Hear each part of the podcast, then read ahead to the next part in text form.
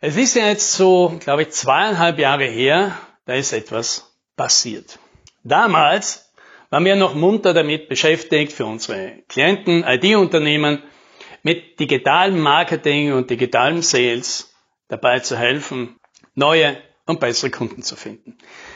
Und zu der Zeit kamen plötzlich mehrere dieser Klienten gleichzeitig zu uns und meinten, das mit den Kunden und den Aufträgen, das funktioniert im Moment ganz gut. Was wir wirklich brauchen würden, das sind Mitarbeiter. Können Sie ja mit eurem digitalen Hokuspokus da denn nicht Mitarbeiter für uns suchen statt Kunden? Und wir dachten uns, naja, warum soll das nicht funktionieren? Und in unserer unendlichen Naivität dachten wir uns, wir machen das jetzt einfach. Was soll denn schon schief gehen?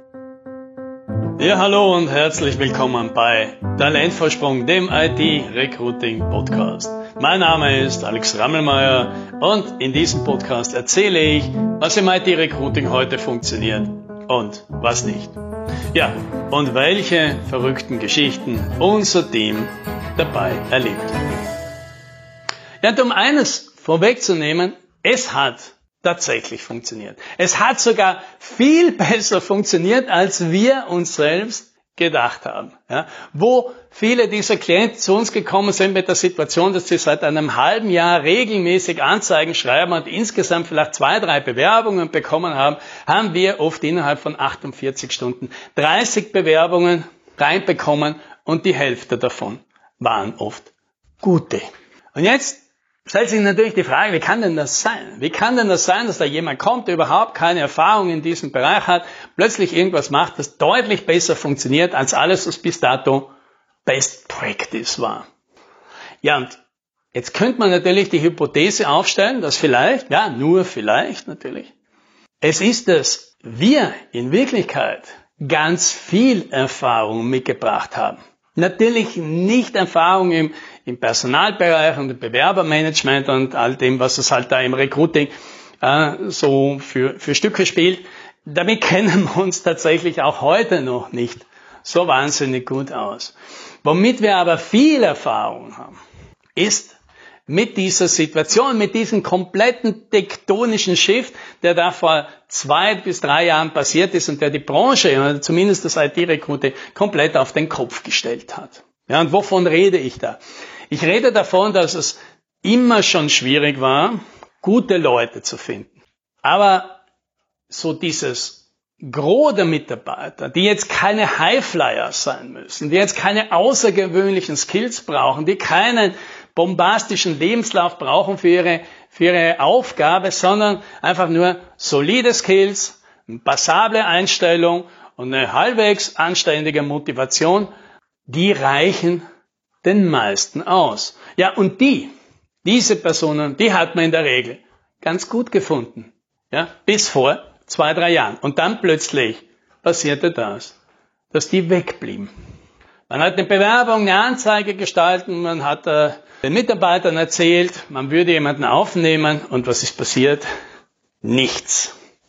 Und mit diesem Phänomen, dass man jetzt plötzlich mit den Werkzeugen, die sich über so lange Zeit bewährt hatten, sein Problem nicht mehr lösen kann, zu Mitarbeitern zu kommen, ja, damit haben sich viele erstmal schwer getan.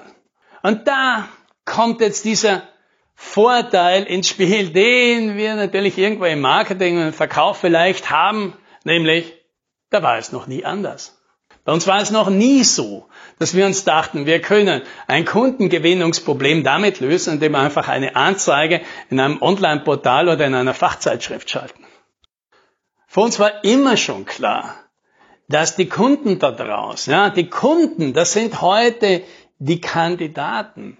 Ja dass die immer schon viel Auswahl hatten, dass die deswegen in der besseren Verhandlungsposition oft sitzen, weil sie auswählen können. Und dasselbe gilt halt heute für IT-Kandidaten. Ja, und das heißt, am Ende des Tages, das sind nicht mehr die Bewerber, ja, die Bewerber sind die Unternehmen geworden.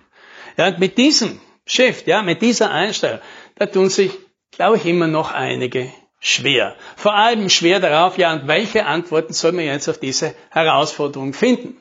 Ja, und dazu gibt es jetzt diesen Podcast. Wir haben jetzt in den letzten Jahren viele Erfahrungen gemacht, vieles ausprobiert, was sehr gut funktioniert hat und noch mehr ausprobiert, was auch nicht funktioniert hat.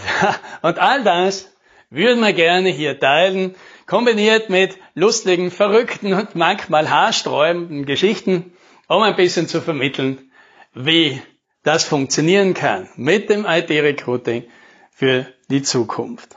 Ja, und auf diese Reise lade ich jetzt ein, ja, zehn Minuten am Stück, einen Podcast nach dem anderen, einmal die Woche hier mitzureisen, sich ein bisschen umzuschauen und das eine oder andere mitzunehmen, mit dem man sein eigenes IT-Recruiting Stück für Stück verbessern und auf ein neues Level heben kann. Ja, und damit ich mir das angewöhne, fange ich jetzt auch schon an, hier jedes Mal einen Tipp mitzugeben und sagen, das kann man heute sofort umsetzen, um damit der Konkurrenz ein Stück voraus zu sein. Denn das ist die gute Nachricht in diesem ganzen IT-Recruiting. Am Ende des Tages kochen alle noch mit Wasser, mit den gleichen Töpfen und mit Rezepten, die teilweise 20, 30 Jahre alt sind. Und da ist es oft gar nicht so schwer, die Nase vorn zu haben mit kleinen, aber smarten Veränderungen. Ja, und hier ist eine, eine einfache Veränderung, die aber allerdings natürlich überhaupt nicht leicht umzusetzen ist. Die haben wir vielleicht die Möglichkeit bietet, das eine oder andere Aha-Erlebnis zu haben und damit Potenzial bietet, hier wirklich einen Schritt voranzukommen. Ja, und das ist das, was wir jetzt nennen, dieses Vertriebs- und Marketing-Mindset vielleicht in dieses Recruiting mit aufzunehmen. Und was ich damit meine ist, darüber nachzudenken sagen, naja, wenn das ein Kunde wäre, den wir gewinnen möchten für unser Unternehmen, wie würden wir denn den behandeln? Wie würden wir denn mit dem umgehen? Was würden wir denn hier investieren?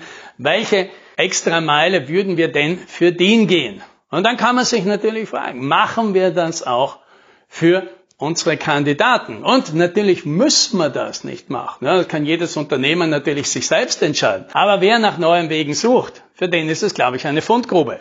Ja, und hier sind vielleicht ein paar Tipps. Wenn ein Kunde auf unserer Webseite ein Formular ausfüllen würde und sagen, hey, ich habe mir das angeschaut, was ihr da habt.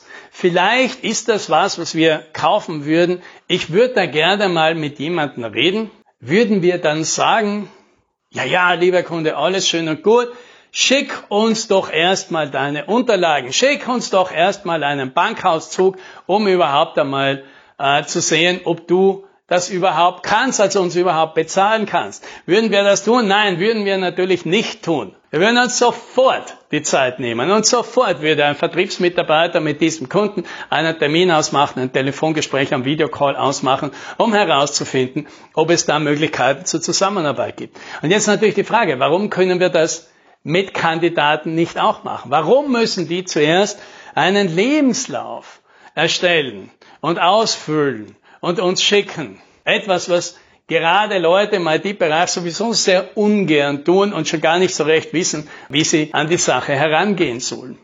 Warum können wir nicht auch diesen Menschen einfach mal glauben, wenn sie sagen, sie können das, was wir hier suchen? Und zumindest 15 Minuten Telefonat mit diesen Leuten zu investieren, um herauszufinden, ob das wirklich passt.